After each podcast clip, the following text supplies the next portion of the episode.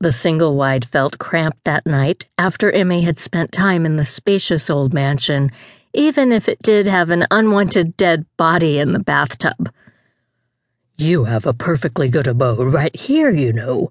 Are you sure your fiduciary situation permits you to lease such a place? Hortense asked. Immy's mother had a large vocabulary as a result of having been a librarian, and she used it whenever she could. Hortense tucked her topmost chin into her others to create a stern look toward her only child. It's the cheapest one I looked at, Mother, said Immy. She handed her mother the listings page Jersey had given her for the house. This photograph is not flattering, Hortense said. I want to see. Drew jumped onto the green plaid couch beside her Gima. She pressed her chestnut curls into the soft, pliable flesh of Hortense's upper arm. It's a haunted house. Marshmallow, Drew's pure white pot-bellied pig, curled up beside the couch like a puppy dog. He liked to be near Drew, but then he liked most people. It's, well, it's very nice on the inside, said Immy. It has a great hall. She emphasized the grand words so her mother and daughter could both appreciate that feature of the place. The owner, Mr. Tompkins, will let me do anything I want to it. I can have Ralph put up a fence for Marshmallow. Are you certain you wouldn't become ill in such a domicile? Is it drafty? No, I didn't feel any openings, and I can't even see how those men got in. Her mother gave her the librarian look. What men? Oh, I haven't told you? Immy perched on the edge of the recliner and twisted a strand of hair between her fingers. You just arrived home. You haven't told me anything except that you signed a rental agreement for this, this haunted house, supplied Drew. Well, it does need painting, Immy admitted. And some porch railings are missing. And others precipitously leaning. Does the roof leak? Immy assured her mother that it didn't, although she had no idea. If it did, Ralph could fix it. A distinctive knock sounded on the door.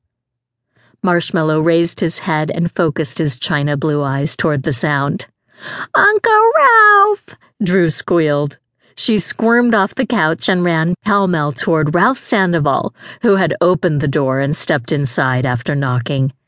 The pig nearly finished knocking over the large man. Ralph, especially when he was in his dark blue Salt Lake Police Department uniform like he was now, made the room seem smaller. He used to wait for us to open the door after he knocked, Immy thought. He's more and more like family, which isn't a bad thing. Immy gave him a big grin. Ralph was more than a friend, but she wasn't sure exactly what she wanted him to be. He made her feel warm inside. She knew that. You failed to make it in time for the evening repast, Hortense said. Ralph was a huge fan of her cooking and often dropped in for supper. Immy's mother had resumed cooking not long ago, after many years of fast frozen and canned foods. Not only Immy, Drew, and Ralph, but Ralph's boss, Salt Lake Police Chief Emerson, were the beneficiaries of Hortense's rediscovered kitchen talents.